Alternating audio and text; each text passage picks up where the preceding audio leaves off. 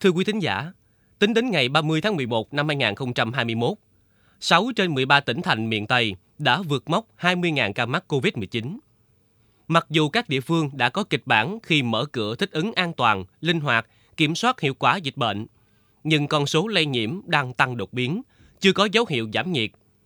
Tiếp tục cập nhật những diễn biến mới nhất về tình hình dịch bệnh tại đồng bằng sông Cửu Long, cũng như căn nguyên khiến dịch bệnh tại khu vực này ngày càng lan rộng.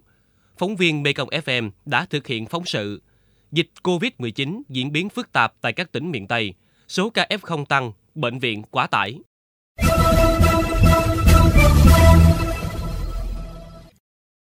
Để chuẩn bị đón Tết Nguyên đán nhâm dần 2022, nhiều hoạt động trao đổi, tích trữ hàng hóa, văn nghệ, giải trí, du lịch trên địa bàn thành phố Cần Thơ đã tái khởi động.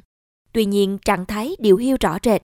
Anh Trần Chí, chủ phim trường chụp ảnh cổ trang phố xưa tại khu vực 6, phường An Bình, quận Ninh Kiều, thành phố Cần Thơ cho biết, sau 3 tháng phải ngưng hoạt động vì dịch bệnh, nay anh quyết định mở cửa đón khách trở lại. Nhưng đã 10 ngày nay, khách đến thưa thớt, tỷ lệ khách tham quan giảm khoảng 70%, hoàn toàn không thu hút được khách ngoại tỉnh do hạn chế vấn đề đi lại. Nhắc đến số tiền 23 triệu đồng mỗi tháng chi trả cho việc thuê mặt bằng của phim trường, anh Chí nặng lòng. Thật sự ra luôn là các cái chiến lược kinh doanh phát triển được các doanh nghiệp thì hầu như là họ đã có rồi. Bây giờ chỉ có tâm lý họ, khách là không dám ra đường mà khách không ra đường rồi làm sao mà có khách để mà vô cái doanh nghiệp để sử dụng dịch vụ cứ mở mắt ra là thấy à bữa nay 500 700 gì ca nhiễm bệnh trong cộng đồng rồi cái rồi là thấy tâm lý của người ta nó dao động cỡ nào rồi. Theo báo cáo của Sở Y tế thành phố Cần Thơ, từ ngày 14 tháng 11 đến ngày 1 tháng 12, thành phố đã ghi nhận gần 14.000 ca F0, trung bình hơn 800 ca mỗi ngày, đứng đầu khu vực đồng bằng sông Cửu Long. Đó là chưa kể thành phố liên tục ghi nhận ổ dịch mới phát sinh tại các hẻm nhỏ, khu vực đông dân cư, công ty tập trung người lao động. Điều đáng nói là những con số trên chưa đủ lay động ý thức của một bộ phận người dân. Bất chấp dịch bệnh nguy hiểm, không ít người vẫn lê la quán ăn, quán nhậu hàng đêm. Anh Trần Hữu Lễ, sống tại khu vực quận Ninh Kiều, bức xúc. Quán nào không nghiệp, em chạy đường, đường tối em chạy đường Nguyễn Văn Linh với Nguyễn Văn Từ em nhìn em biết liền gì. Quán nhậu thì cho được, quán nhậu thì người ngồi bốn bàn khoảng cách nhau được nhưng mà cái vấn đề là cao kê nè. Anh nghĩ là cao kê phải phải phải phải ngưng nè, massage phải ngưng nè. Mình Thơ mình cao kê với massage này kia là thấy thấy bình thường, thấy thấy một số cao kê anh thấy chạy ngang vẫn bình thường thì thứ nhất là bây giờ là, là ý thức người dân là nó như phòng chống 5 k là là, là là là là kém rồi thứ hai bao phủ vaccine là thấp Cần Thơ tự đánh giá đang ở cấp độ dịch 3. Tuy nhiên, do không đạt tối thiểu 80% người từ 50 tuổi trở lên được tiêm đủ liều vaccine, nên áp dụng cấp độ dịch trên địa bàn thành phố là cấp 4. Nhận định về nguyên nhân các ca F0 tăng cao, Sở Chỉ huy phòng chống dịch bệnh COVID-19 thành phố Cần Thơ cho rằng Cần Thơ là trung tâm vùng đồng bằng sông Cửu Long nên đã tiếp nhận lượng lớn người dân các tỉnh thành khác đến khám chữa bệnh. Trong đó có nhiều ca bệnh được phát hiện qua khám sàng lọc tại các cơ sở y tế do mầm bệnh đã tồn tại trong cộng đồng. Số khác lại không có triệu chứng, không rõ nguồn lây. Ngoài ra, các ổ dịch tập trung tại các địa bàn đông dân cư, các cơ sở sản xuất kinh doanh, khu chế xuất, gây ra tình trạng lây nhiễm thứ phát ngoài cộng đồng. Trong buổi làm việc ngày 1 tháng 12 vừa qua, Thứ trưởng Bộ Y tế Nguyễn Trường Sơn nhận định, số lượng ca mắc mới tại Cần Thơ trong thời gian gần đây cho thấy mối quan ngại lớn của ngành y tế. Trước thực tế này, Cần Thơ phải chấn chỉnh lại những phương án và tập trung quyết liệt hơn để kiểm soát các ca bệnh. Bí thư Thành ủy Cần Thơ Lê Quang Mạnh, trưởng ban chỉ đạo phòng chống dịch COVID-19 thành phố nhấn mạnh. Là chúng ta phải xác định tinh thần là quyết tâm để làm và để làm bằng được, chứ không phải là để tìm nguyên nhân để giải thích cái việc tại sao tôi không làm nếu như người muốn quyết tâm làm thì người ta sẽ nghĩ đến giải pháp. Thế còn người quyết tâm không làm thì chỉ nghĩ lý do. 10 ngày vừa rồi chúng ta bỏ phí trong cái việc điều trị cho người dân. Đấy là trách nhiệm của ngành y tế. Còn các đồng chí nói rằng là quy định của Bộ Y tế chặt chẽ khó thì các đồng chí phải nghiên cứu để mà các đồng chí nắm cho nó chắc để các đồng chí hướng dẫn người ta làm.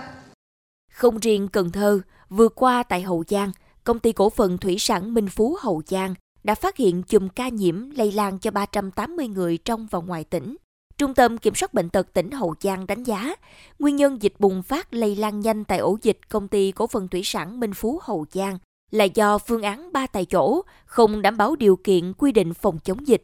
Khi phát sinh ổ dịch, sự phối hợp giữa công ty với ngành y tế, chính quyền huyện Châu Thành và ban quản lý các khu công nghiệp tỉnh thiếu chặt chẽ. Việc thực hiện các biện pháp xử lý dập dịch chưa đến nơi đến chốn. Ông Đồng Văn Thanh, Chủ tịch Ủy ban Nhân dân tỉnh, chỉ huy trưởng Sở Chỉ huy phòng chống dịch bệnh COVID-19 tỉnh Hậu Giang, bày tỏ sự không hài lòng. Mình có phối hợp nhưng mà chưa chặt. Dạ là các cái nội dung mà chúng ta để thực hiện là có những cái nó rất chậm. Rồi, rồi công nhân thì tư tưởng sợ sệt, lo lắng. Rồi khi mình kêu người ta ở lại, người ta cũng không ở, người ta cũng chạy lại về mà chạy về là ở địa phương thì lại không biết bây giờ trong cái thời gian này tôi đề nghị với các đồng chí cùng với các địa phương là thôi bây giờ chúng ta phải chấp nhận cái vấn đề có ở có về ấy và như thế nào là phải an toàn nhất Gần đây, các địa phương khác cũng vội vàng tăng cấp độ dịch để triển khai các biện pháp phù hợp thực tế. Ngày 28 tháng 11, Ủy ban Nhân dân tỉnh Vĩnh Long đã có quyết định nâng cấp độ dịch trên địa bàn tỉnh từ cấp 2 nguy cơ trung bình lên cấp độ 3 nguy cơ cao. Còn tại Sóc Trăng, do tình hình dịch bệnh phức tạp, Ủy ban Nhân dân tỉnh cũng đã có quyết định nâng cấp độ dịch lên cấp nguy cơ cao màu cam, hạn chế người dân ra đường từ 21 giờ đến 4 giờ sáng hôm sau, thời gian áp dụng từ tối 28 tháng 11. F0 liên tục lập đỉnh dù tỷ lệ tiêm chủng vaccine của khu vực đồng bằng sông Cửu Long được công bố là có diện bao phủ khá rộng. Điều này cho thấy hiệu quả phòng chống dịch COVID-19 lệ thuộc rất lớn vào ý thức phòng dịch của người dân và cộng đồng. Nếu cứ chủ quan đã tiêm đủ hai mũi vaccine mà lơ là không tuân thủ 5K, thì tình hình dịch bệnh có thể sẽ còn nóng hơn.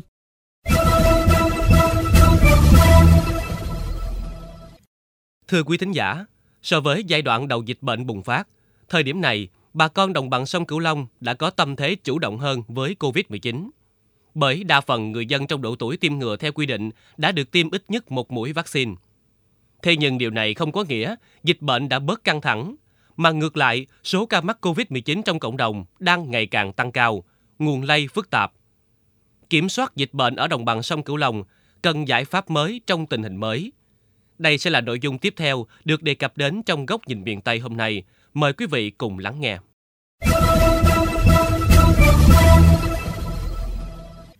Số ca mắc COVID-19 ở các tỉnh thành đồng bằng sông Cửu Long liên tục tăng cao, đã khiến cho khu vực này trở thành tâm điểm của sự chú ý trong thời gian qua.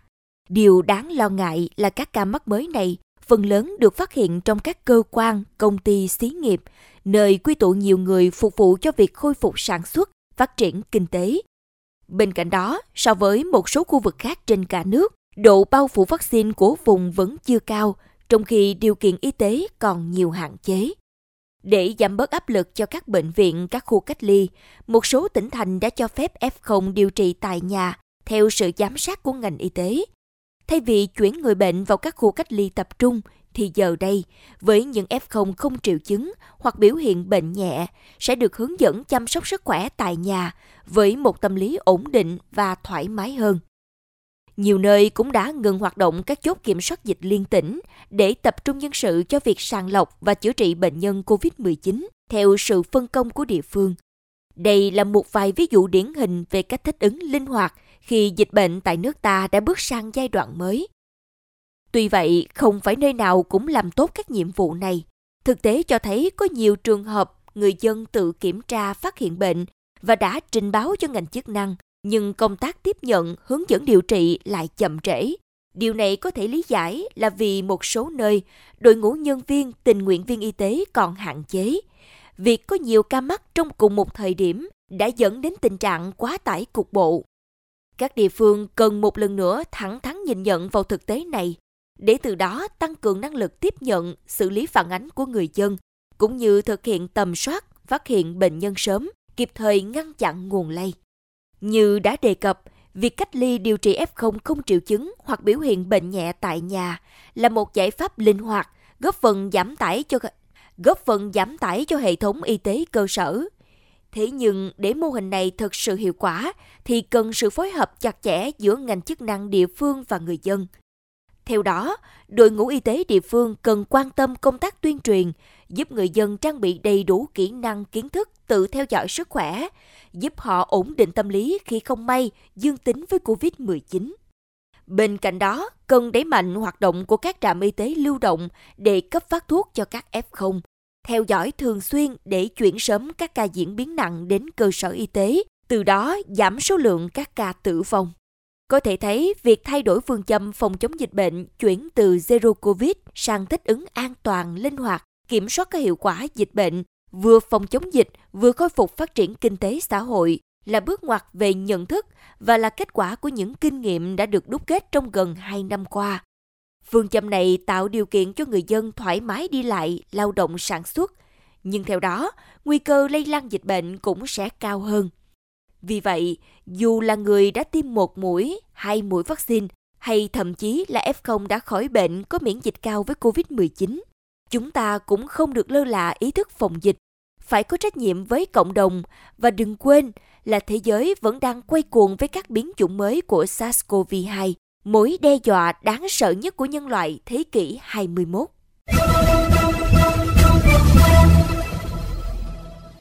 Đến đây, chuyên mục góc nhìn miền Tây trên Mekong FM 90 MHz cũng xin phép được khép lại.